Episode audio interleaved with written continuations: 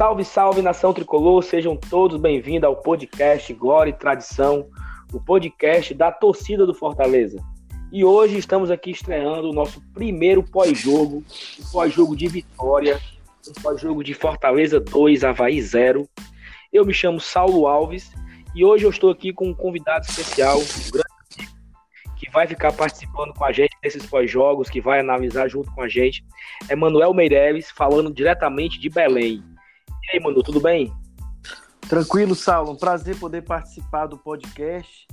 Boa noite, Nação Tricolor. Quer dizer, boa noite, bom dia, sei lá que horas vão ouvir, mas um abraço a todo mundo. E para mim é um prazer poder estar com vocês aqui, para a gente poder analisar o jogo e pensar é, no desempenho do Fortaleza sob a ótica da torcida, né? Que eu acho que é essa a perspectiva do podcast, né? Da gente poder se juntar entre tricolores e conversar sobre como é que a gente viu o desempenho do Fortaleza em cada um dos jogos que a gente assistiu. Então, é, é uma honra, é um prazer e eu espero poder contribuir de alguma maneira com a nossa discussão aqui. Vamos aqui debater sobre o jogo em si, o resultado e também já fazer alguma projeção para o próximo jogo contra o Atlético Mineiro no domingo que vem, né? Então, mano, pode começar Sim. aí falando as suas considerações em relação à partida, o que você achou, é, de forma geral, de forma detalhada. Fique à vontade para falar sobre o jogo aí. É, eu vejo que o jogo de hoje, é, longe de um jogo. Porque a princípio você poderia analisar a tabela e dizer o seguinte: não, o Fortaleza até então tinha três vitórias contra nenhuma do Havaí, e a perspectiva do Fortaleza seria, diante da superioridade em termos de pontuação, em termos de desempenho na tabela, seria de atropelar o Havaí, né? Mesmo que a distância em termos de classificação não fosse tão grande. Ocorre que o Campeonato Brasileiro da Série A não permite essas condições. Mesmo se você for ver o desempenho, sei lá, do CSA, que também é muito ruim, ele não é um time que perde tanto, ele não é tão atropelado, ele não perde muito, né? E às vezes o torcedor, eu acho que falta a gente um pouco dessa, desse discernimento de entender qual é o campeonato que nós estamos disputando. E nesse sentido, eu acho que o jogo ele espelhou muito o que é essa realidade da Série A. Porque em termos de posse de bola, por exemplo, o Havaí foi superior ao Fortaleza. No começo do jogo, o Havaí criou mais chances que o Fortaleza, e o Fortaleza foi passar a criar efetivamente depois dos 30 minutos do primeiro tempo. Era o Havaí em cima, o Havaí tentando uh, criar o seu gol logo no começo do jogo, né? O Felipe Alves muito bem, né? inclusive é, os scouts do Felipe Alves no jogo são bastante interessantes, né? tem três defesas difíceis, por exemplo, e o Fortaleza, se, até certo ponto, seguro na marcação, mas muito lento na transição entre defesa e ataque. E isso é uma coisa que preocupa e é algo que a torcida vem, vem cobrando. E aí, a partir do momento em que o Fortaleza começou a criar, é, a partir dos 30, 32 minutos do primeiro tempo, quando o André Luiz dá aquele chute que o Betão tira quase de, de cima da linha, né? Um pouco antes de, de chegar em cima da linha. É, ali sim o Fortaleza começou a encorpar e criar mais condições de fazer o seu primeiro gol. E era aquele jogo chato, que lembrou alguns jogos é, da, da Série B do ano passado, naquele momento, por exemplo, que o Gustavo quebrou, o Edinho saiu, e que você viu o adversário ali em cima e o Fortaleza sem conseguir sair muito bem daquelas condições, né? Porque o, o, a nossa grande válvula de escape era o Marcinho e o Oswaldo hoje, que seria, teria esse papel juntamente com o Romarinho, ele, ele quebrou, então o Fortaleza ficou sem aquela opção por um dos lados, né? É, então eu acho que não foi um jogo brilhante, mas foi um jogo muito efetivo, porque quando o Fortaleza foi, ele foi para matar. Ele foi para matar, ele foi para decidir né? E é, contou com um dia muito feliz do Elton Paulista é, e lembrou um pouco o momento em que o Fortaleza, é, mesmo nos melhores momentos do Fortaleza na temporada, todas as vezes em que o Fortaleza pega um time mais fechado, que não dá tanto espaço para o Fortaleza atacar, ele não se sai tão bem. Então, foi assim contra o Santa Cruz na Copa do Nordeste, foi assim contra o próprio Botafogo da Paraíba nos dois jogos da, Copa, da própria Copa do Nordeste, né? Se ele não era tão atacado, ele também não agredia tanto assim. É, foi assim contra é, o próprio Vasco né, daquele, daquele fatídico empate é, algumas rodadas atrás. Então, é um, um, time que eu acho que ele é muito pensado para jogar contra times que estão muito acima dele na tabela. Mas que quando ele pega, por exemplo, o São Paulo, né, já foi uma coisa que a gente viu, o Fortaleza mais criativo, mas quando ele pega um time mais fechado, tem essa dificuldade. Só que hoje, diferente de outros momentos, foi um time efetivo. Eu acho que tem isso, tem isso de positivo, né? Tem isso de positivo na, na, na coletividade e na criação do Fortaleza diante do que ele tinha como jogo ali, né? Tanto que de um começo mais claudicante, ele passou a equilibrar mais as ações. Aqui os scouts do jogo, por exemplo, eles dão 40% de posse de bola para o Fortaleza, 60% para o Havaí, mas, por exemplo, finalizações, 14 a 15, finalizações no gol, 6 a 5. É... Então, é, escanteios teve muito mais para o Havaí, teve uma hora teve uma sequência de cinco escanteios seguidos para o Havaí, ainda no primeiro tempo, né? É, mas eu acho que, de maneira geral, só, em termos um numéricos, foi um, jogo, foi um jogo equilibrado, sim. Em relação aos escanteios aí, eu, fiz uma apostazinha lá durante o jogo consegui tirar um dinheirozinho. Apostei que ia ter mais de 15 escanteios e deu certo, ainda bem, por causa dessa, dessa sequência de cinco escanteios seguidos pro Havaí. Eu, rapaz, eu vou, eu vou botar dinheiro aqui nesse escanteio aqui. Na hora que ah. saiu o, o, o, décimo, eu falei que teria mais de 15 escanteios.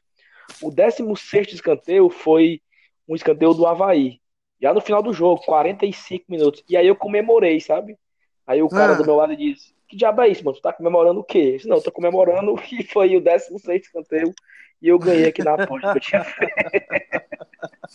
Foi bem isso. Então, é, se você olhar para os números, você vê até um jogo equilibrado, ou em termos de posse de bola, uma certa superioridade do Havaí. Mas o Fortaleza foi muito feliz em relação a conseguir ir e decidir. Mas acho que carece ainda de ser um time mais criativo e um time mais veloz na transição.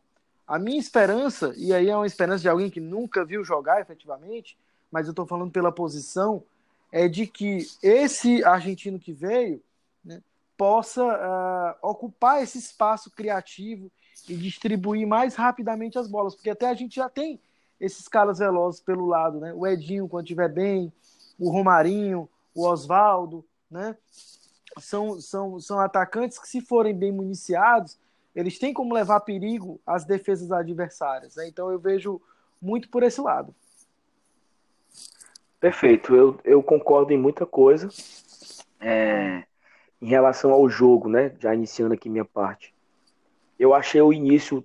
É, assim, fiquei com medo mesmo no início, porque, como tu destacou os escanteios, teve uma hora que só o Havaí jogava. E por mais que só que o Havaí jogava, é, não era assim um, um ataque tão direcionado ao gol. Assim, eles chegavam ali, era chutando bola de fora da área, desviava, ia para o escanteio. Era, é mais aquela, aquela pressão. Teve um, um, lance nos quatro minutos, mais ou menos, que o Felipe e o, e o Roger Carvalho dormiram. O, aí teve um bate-rebate, o cara bateu de esquerda, o Felipe defendeu de direita, assim, eu acho que foi o primeiro escanteio da partida. Nessa, nesse momento foi bastante assustador, assim, sabe? Porque o Havaí não parava de pressionar e o Fortaleza encurralado. E aí eu já estava imaginando, assim, o Rogério vai dizer na coletiva que não tinha válvula de escape, que não tinha, que não tinha é, jogador para e não sei o que e tal. E aquele primeiro tempo foi difícil. E aí, como tu também destacou, teve um lance, teve um lance de. Teve um, um escanteio, mais ou menos há uns 30 minutos, onde teve um bate-rebate o Roger quase fez o gol, não, não conseguiu, Sim. foi para escanteio. E aí foi para esse escanteio, houve uma troca de, de, de, ida e volta, não deu. O Havaí continuou até a bola no pé e trabalhando a bola, o Fortaleza sem conseguir uma, uma efetividade, até que teve um cruzamento do Carlinhos, a bola sobrou para o André, André Luiz, ele pegou meio que sem força na bola, o goleiro, o Betão tirou de cabeça, foi para escanteio. No escanteio, a bola vai para a área, volta para a lateral, vai para a área. Quando foi para a área de novo, foi o lance do Ayrton Paulista. Então, assim, o Fortaleza, ele não foi. Mas quando ele foi, foi o chute do, do André Luiz e foi a cabeçada do Wellington e que gerou 1 a 0 Na volta do intervalo, O Havaí começou de novo ali. Aí o Havaí saiu muito mais, né? Porque isso, na teoria, era bom para Fortaleza, porque o Havaí Sim. ia sair mais, é, o Fortaleza ia ter mais espaços, mas o Fortaleza não tinha mais. Não, não tinha Edinho, Edinho e Massinho para sair na velocidade. Porque o Oswaldo saiu no fim do primeiro tempo, ele colocou Chiesa e o time não tinha velocidade. A velocidade Exatamente. que o time tinha era o Romarinho, mas era só ele. Era só o Romarinho. O Everton não é rápido, o Chiesa não é rápido, o André Luiz não é rápido. Nos 10 minutos do segundo tempo, teve aquela jogada que o Fortaleza veio no contra-ataque, conseguiu fazer essa jogada. E aí o Everton driblou um jogador, deu para o André Luiz, ele dentro da área, de esquerda, deu um chute fraco e não conseguiu. Mas no lance seguinte. E ele tinha né, o Chiesa no... livre do lado, do lado dele, né? Exatamente, o Chiesa 100% livre ele não tocou pro Chiesa. E nos 21 minutos, né, uma jogada que começou com o Juninho no meu campo, aí o Juninho achou o Romarinho, o Romarinho deu um corte para a direita, botou na área, o Everton Paulista cabeceou e botou para dentro. E nesse lance do gol, assim, a galera não entendeu que foi gol, sabe? Só foi comemorar depois, porque pareceu que foi para fora, pareceu que o goleiro tinha pego a bola, e de repente a bola tá dentro da rede e o Everton correndo, comemorando foi que a galera começou a comemorar. Foi assim, um, um gol estranho, assim, uma parte da torcida não comemorou, principalmente quem tava... Um gol estranho para uma torcida desconfiada como é a do Fortaleza, né? Exatamente, e aí você não, não acredita, né? É exatamente isso. E aí ele colocou, o Rogério colocou depois o Marlon, logo em sequência do segundo gol, e depois colocou o Paulo Roberto. É, eu já ouvi a, a coletiva do Rogério e ele falou que colocou o Marlon e o, e o, e o Paulo Roberto para fecharem as linhas, a segunda linha de quatro, e deixar o Romarinho sozinho com o Chiesa é, na frente, né? E aí ele pensou em botar o Paulo Roberto na direita e o Marlon na esquerda, mas o Paulo Roberto eu não consegui ver quase nada dele, assim. Ele participou muito pouquinho do jogo, tocou ali algumas três, quatro bolas ali na direita junto com o, o, o Gabriel Dias, mas nada demais, assim. Outra é, coisa o Paulo Roberto, eu... se você tirar só a estreia da Copa do Nordeste, eu também não vi quase nada dele até hoje. Exatamente. Eu tô aguardando o Paulo Roberto jogar até hoje. Ali ele jogou tão bem, né, cara, naquele jogo contra o Náutico, que todo Sim. mundo se porra, que, que, jogador, né? E de lá uhum. pra cá o cara não, não conseguiu mais, infelizmente, porque não. era uma opção a mais pra gente, com certeza. Né? E aí, Sim. assim, é, outro ponto que eu destaquei no jogo é o juiz, né? O juiz Tiago, não sei o que, sei que o nome do rapaz é Tiago, é aquele juiz que apitou Fortaleza e Vila Nova, lá em Goiânia, que ele deu aquele pênalti que não existiu, que o, o Alain Mineiro bateu e o Boeck defendeu, era esse juiz. Ele expulsou o Rogério Senna naquela partida.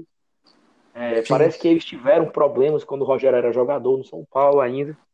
E ele também apitou Fortaleza e Havaí na Série B aqui no Castelão. Aquele jogo que o Fortaleza estava ganhando. Que teve um pênalti muito estranho no final ali, né? Exatamente. O Havaí uhum. teve um jogador contundido, a marca estava no meio de campo.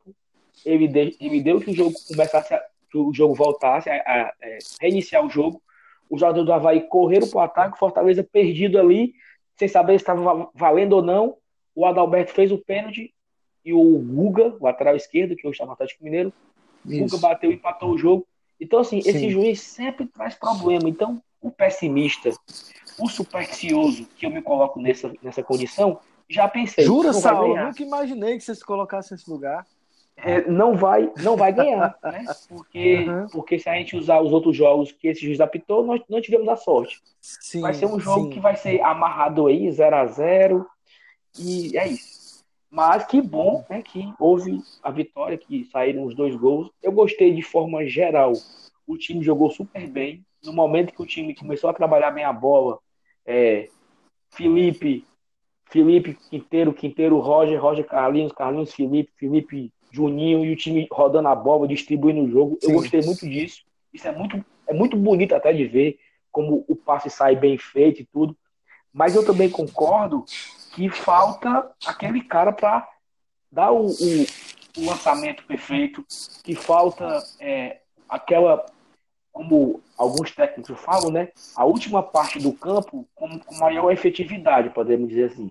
Porque Sim, o, Felipe, o tal do último terço, né? Exatamente. O Felipe e o Juninho jogam muito bem, só que eles não são tão criativos ao ponto de achar um jogador para dar uma enfiada, de fazer. E assim, o Juninho até é. Se você olhar, o Juninho tem assistência já contra o contra o Cruzeiro. Mas eu acho que ainda é pouco. Hoje sabe? mesmo, né? Que... O primeiro gol do Edson Paulista foi um cruzamento dele. Exatamente, o cruzamento do Juninho, exatamente, perfeito. E, só que eu acho assim que é, falta aquele camisa 10 que a gente imagina ser o Mariano, né? Que eu, eu, eu, também imagino que ele tem espaço para ir desse time, porque eu não consigo eu não consigo concordar que nós vamos jogar com André Luiz e o Ayrton Paulista, por exemplo, batendo cabeça dentro da área, um ocupando o espaço do outro.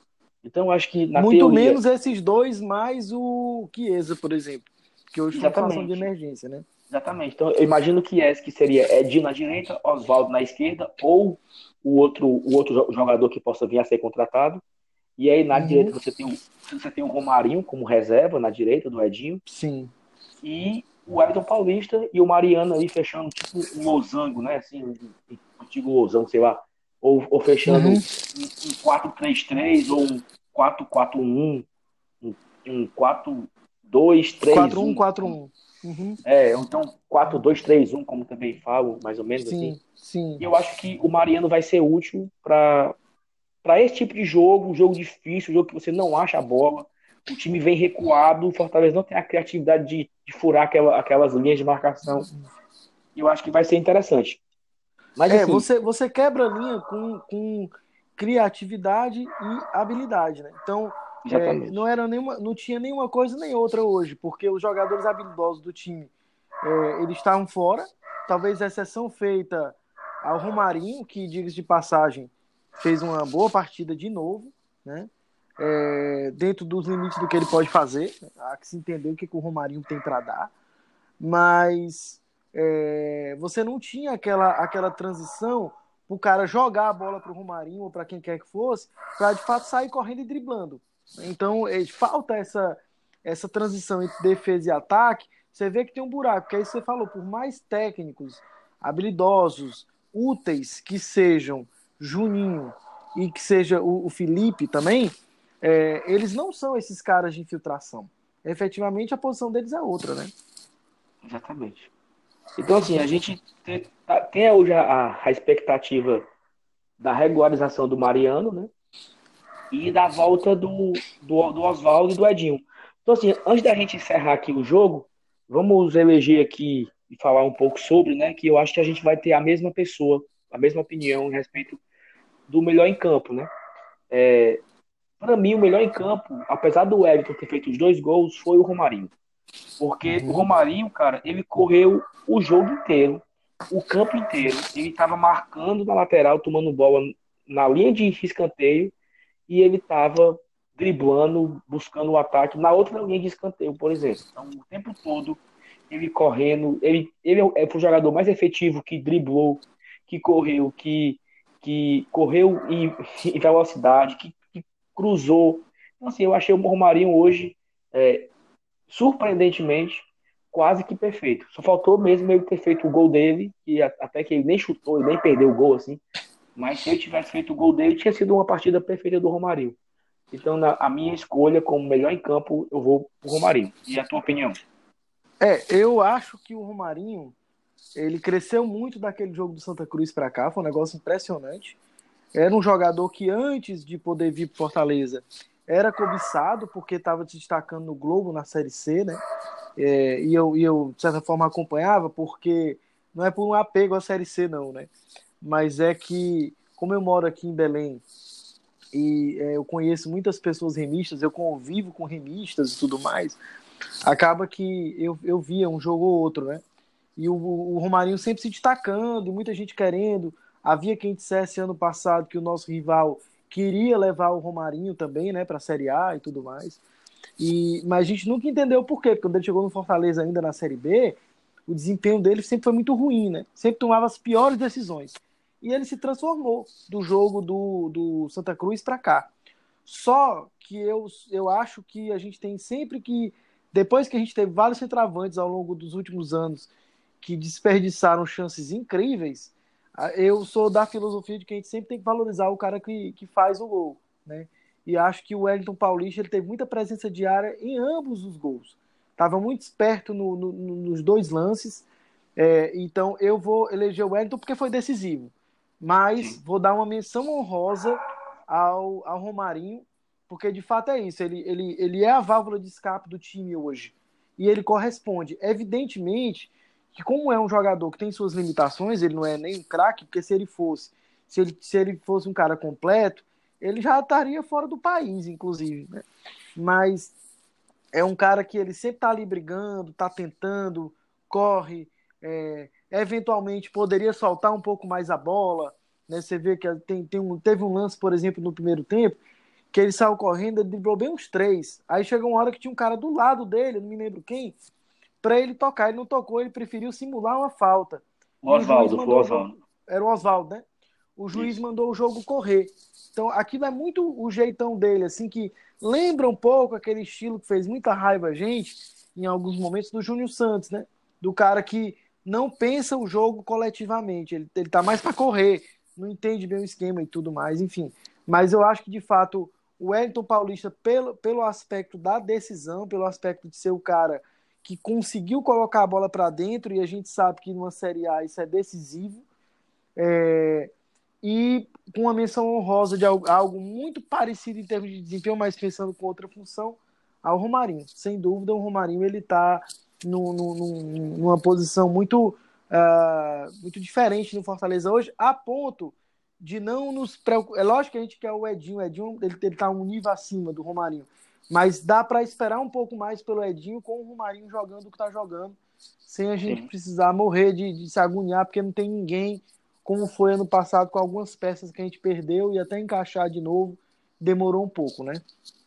Perfeito. Então eu, eu vou, então eu vou fazer o seguinte, eu vou mudar meu voto então. Eu vou eu vou votar no Everton Paulista para o Everton ganhar, porque eu pensando aqui no que tu falou, eu achei o Romário mais assim, é, participativo no jogo, mas como o Everton fez os dois gols, e o Everton também merecia esses dois gols, porque quantas partidas o Everton jogou bem e não fazia gol, né? Que a gente come... ah, até o Rogério falava, oh, o Everton é o meu jogador fundamental porque ele volta para marcar e não sei o quê. Mas o centroavante mesmo tem que fazer gol. Apesar de, o Everton participar muito do jogo, hoje não tanto, uhum, mas participar uhum. muito do jogo, é, tipo o jogo contra o Chapecoense, ele deu a assistência que deu pro, pro Edinho. Não, ele que deu assistência pro gol do Massinho, né? O, o passo foi dele e tal.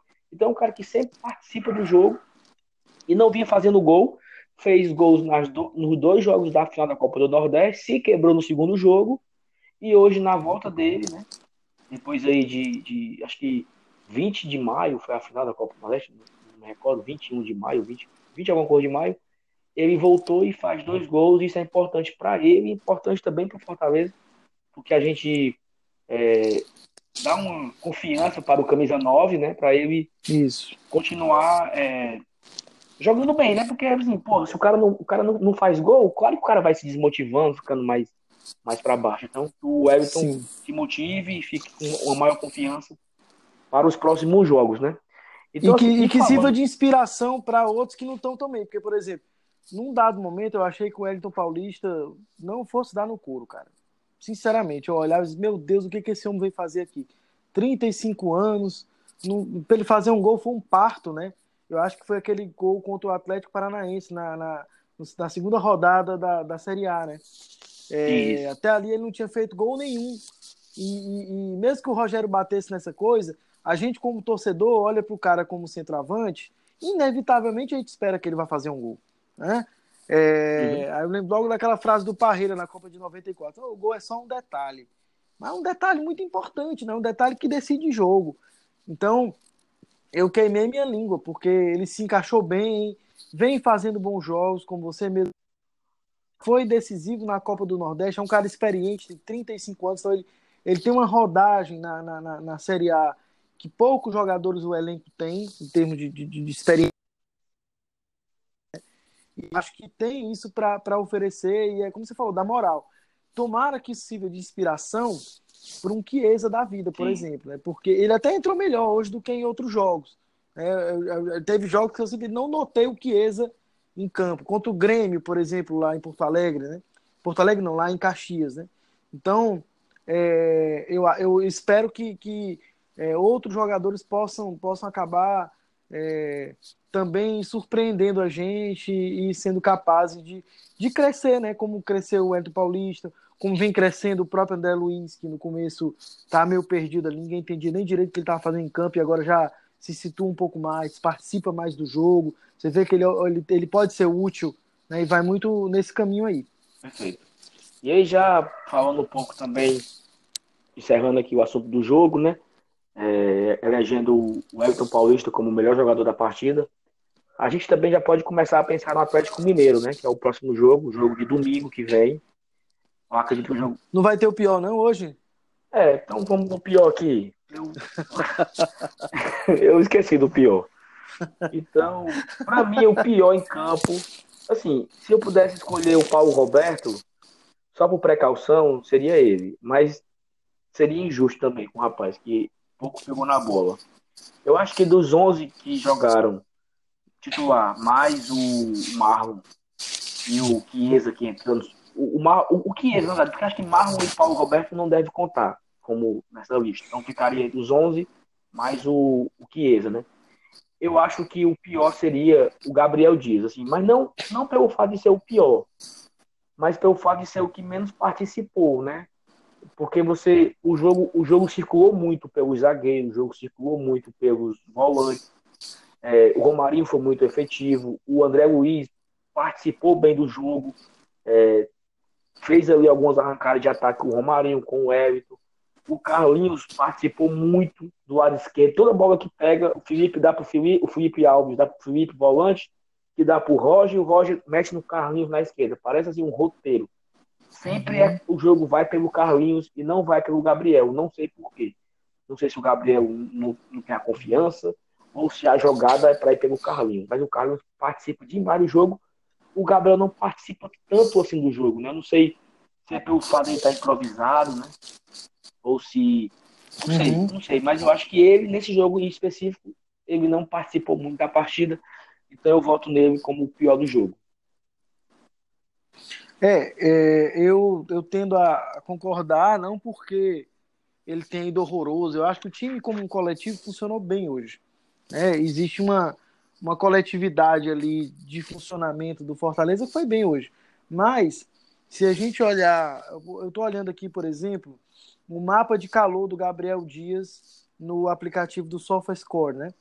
É, ele praticamente não passa do meio do campo. Praticamente ele não passa do meio do campo. Ele tem tem um, uma presença forte na própria área do Fortaleza. Depois ele passa rapidamente aqui no meio do campo. Mano travou.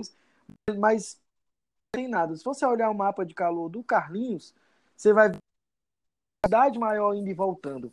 Entendeu? Tanto que é, é, é, é mais preenchido o campo do Carlinhos quando a gente olha para esse mapa de calor. Então, eu acho que talvez por uma função tática, talvez por uma orientação de posicionamento, ele acaba ocupando um espaço é, muito defensivo. E a gente sente falta daquele apoio maior. Quem é lugar uh, do Gabriel Dias em termos de, de apoio é o Romarinho. Só que o Romarinho é aquilo que você falou. O Romarinho, se você olhar o mapa de calor do Romarinho, é de intermediária a intermediária dos dois lados, inclusive. Um pouco mais do lado esquerdo, mas também indo para o lado, pro lado direito. Né? Então é um, é um cara que ele acaba ocupando esse lugar também. Né? Mas falta um pouco ao, ao Gabriel Dias, como você falou, talvez pela confiança, talvez por orientação tática, talvez por posicionamento, eu não sei exatamente qual é o motivo, mas a gente sente falta daquele apoio maior de um determinado lado. Em compensação, ele é um cara que protege bem o lado dele. É um cara que ele dá uma certa segurança de que ele não vai ser engolido por alguém que vai atacar por aquela lateral ali, como a gente viu, por exemplo, contra o Vasco, o ah, meu Deus, o nome daquele atacante que é, do, do, Vasco que deitou e rolou do lado, do lado direito dele Rossi. contra o Carlos Rossi. Rossi. O Rossi, por exemplo, ia para cima do Carlinhos e passava todas as vezes. Né? Então, é, eu, eu, vejo por esse lado. Acho que realmente, entre todos que estavam ali, o Gabriel Dias ele foi o que teve mais limitações em relação ao que poderia fazer. Perfeito. Então, falando rapidinho agora aqui do jogo de domingo que vem, né?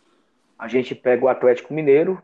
Eu acredito que são as, vão ser às 16 horas no domingo contra o Atlético lá no Estádio de Independência. Nesse jogo a gente já tem a ausência garantida do Edinho, pois o Edinho tem contrato com o Atlético e não pode jogar. E não sabemos ainda nada em relação, em relação ao Oswaldo, né? Se ele vai conseguir voltar ou se ele vai passar por mais alguns dias de tratamento. Até então, Fortaleza pode no máximo registrar o Mariano para essa partida. Acredito que dê tempo. Se o Mariano vai jogar de titular ou se vai entrar no segundo tempo, ninguém sabe. O Rogério é muito misterioso. Então eu espero, depois eu quero que você também comente isso. Eu hum. espero um jogo muito difícil, porque teoricamente o Atlético vai ser eliminado na quarta-feira por Cruzeiro na Copa do Brasil e ele vai apostar todas as suas fichas no brasileiro. Então, assim, eu acho que ele deve ir de força máxima contra a gente. Ele deve ir é, querendo limpar a barra com a torcida por uma eliminação. Estou falando aqui agora, pode ser umas zicadas gigantes para o Cruzeiro, mas eu não acredito que o Atlético consiga tirar um resultado de três gols. Ganhar de três gols para levar para os pênaltis. Eu acho que seria é muito improvável, mas é futebol, mas eu acho muito improvável de acontecer. Ainda mais contra um time do Mano Menezes, né, que se fecha bem, que normalmente Exatamente. não dá tanto espaço para jogar. Exatamente, que é recuar e tudo. Então, eu acho que o jogo contra o Fortaleza ser um jogo que o Atlético vai querer dar para a torcida uma resposta. Isso pode ser bom também para a gente, porque Caso o jogo se inicie ali mais ou menos, a torcida vai começar a pressionar e a gente pode vir a se aproveitar desse momento. Né? Mas assim, eu espero um jogo difícil, difícil como foi hoje. Não tem jogo fácil. Né? É, a gente vai ao longo dessa semana também gravar outro programa que deve comentar a respeito sobre o jogo contra o Atlético Mineiro. Mas uhum. enfim, agora só para dar um balanço a respeito do, do que aconteceu hoje com o próximo jogo. Comente também um pouquinho, mano, sobre o jogo de domingo que vem contra o Atlético. É, eu acho que é, efetivamente é isso que você está falando. O jogo vai ser muito difícil. Eu morei um ano e meio em Belo Horizonte, né? É, e de fato a, a torcida do Atlético. Eu morei, inclusive, o ano, um dos anos em que eu morei lá foi o ano que o Atlético foi campeão da Libertadores. Né? É, a torcida do Atlético e a torcida do Cruzeiro eles têm um nível de exigência muito alto, muito alto. Então perder para o rival tem uma pressão tão grande ou até maior quanto tem aí é, em Fortaleza, quanto tem aqui em Belém. É, no ano que eu estava lá, por exemplo, 2013, é, eles fizeram a final da Copa do Brasil. E aí a capa de um dos jornais de lá era blá blá blá blá blá blá blá blá blá blá blá blá blá. Hoje tem Atlético e Cruzeiro. Nada mais interessa, né? Então existe uma, uma, uma pressão muito grande é, por outro lado, o aproveitamento do Atlético Mineiro em casa, é, se ele não é ruim, ele também não é uma coisa absurda. Enquanto você tem, por exemplo, aqui na tabela, Palmeiras Internacional com 100% de aproveitamento em casa, é, o Atlético Mineiro ele vai ter ali em torno de 66%. Ele tem do, o aproveitamento do Atlético Mineiro em casa é idêntico ao do Fortaleza. Idêntico. São 10 pontos. São três vitórias, um empate e uma derrota. Nove gols é, feitos e cinco gols sofridos. Então, é, digamos assim, não é nem um bicho-papão em casa do ponto de vista do aproveitamento, mas de fato, pela pressão que virá, pelo elenco que tem, tem jogadores muito talentosos do ponto de vista ofensivo, inclusive, né? É, ele vai oferecer uma resistência muito grande ao Fortaleza e, e é, sem dúvida é o, o, o favorito, não, não, há a menor dúvida disso. Acho que é, se a gente puder trazer um empate de lá, já está lindo, maravilhoso, diante do, do cenário que, que se apresenta. Né? É, hoje a gente ainda teve mais dois jogos que fecharam a rodada depois do jogo do Fortaleza. Né? É, durante o jogo do Fortaleza, o Grêmio ele ganhou do Vasco 2 a 1 que é um bom resultado para a gente. Uh, Ótimo resultado. O Bahia perdeu para o Santos de 1 a 0 né? e o São Paulo empatou em 1 a 1 com o Palmeiras. Esse do Bahia, por exemplo, é, ele deixa a gente, inclusive, muito perto da pontuação do Bahia. É um ponto de diferença, né? A, a folha do Bahia para nós é, é, uma distância bem razoável, né? Em termos de orçamento uhum. de folha e tal. Então, em relação ao jogo de, de, de, domingo, é domingo o jogo, não é isso? O que eu, que eu espero é que o Atlético vá com tudo e que o Fortaleza consiga pelo menos se organizar defensivamente para não sofrer tanto. Porque acho que a pressão vai ser muito grande, eles costumam jogar ali no Horto, né, no campo do América, e, e tentar transformar aquilo ali num caldeirão. E acho que o Fortaleza é, ele, ele tem condições de pelo menos não sofrer tanto assim, mas acho que de fato vai ser difícil, sobretudo porque não tem o Edinho, que seria a nossa válvula de escape mais qualificada né, no momento. Então acho que uhum. é, eu não tenho muita expectativa. Se vier um ponto de lá, eu já, já, já venho muito feliz. É, eu também, estou mais ou menos nessa vibe aí. O que vier de lá é lucro e seja o que Deus quiser. Uhum. Então, mano, no mais é isso. Muito obrigado pela, pela disponibilidade de participar aqui com a gente nesse no nosso, nosso podcast. Explicar para o pessoal por que, que o Dudu não está participando. O programa era para ser gravado eu, Dudu e o Manu hoje. Mas o Dudu teve um probleminha na saída do jogo, não conseguiu chegar a tempo, então a gente gravou só eu e o Manu. Mas para os próximos jogos, né, para o jogo de domingo que vem, por exemplo, contra o Atlético Mineiro, provavelmente participará nós três para debater sobre o jogo. Então é isso, mano. Obrigado, obrigado pela sua participação mais uma vez. É, lembrando a todos que nós estamos nas redes sociais, no Twitter, no Instagram. É, Glória Tradição. É, compartilha com os amigos nos, nos, grupos, ajuda a gente a fortalecer o trabalho, que a gente está tentando melhorar a cada dia. Uma novidade é que nós já chegamos no Google Podcast e chegamos no Castbox. São as duas novidades que a gente conseguiu para esse episódio. É, a gente está tentando no Deezer já, já começamos a fazer o cadastro e estamos esperando eles dar a resposta. E aí a resposta não tem prazo, é, é muito deles.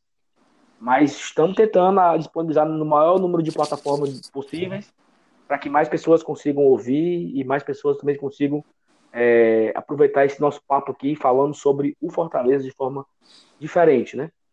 Então, no mais é isso. Valeu, Manu. Valeu, sua... valeu, valeu. Então, valeu, muito valeu, obrigado. Galera, obrigado pela oportunidade aí. É sempre um prazer poder falar sobre o Fortaleza. É, eu já estou longe de Fortaleza há 10 anos e poder compartilhar e conversar sobre isso. Só seria melhor se a gente tivesse numa mesa tomando uma cerveja e, e, e compartilhando isso presencialmente, né? Mas poder discutir isso aqui com com a galera tricolor. É um prazer e eu espero que a gente tenha outras oportunidades de dividir isso. Um abraço, Saulo, muito obrigado. Vida longa ao projeto, tá? Perfeito, Manu. Muito obrigado. Abraço a todos.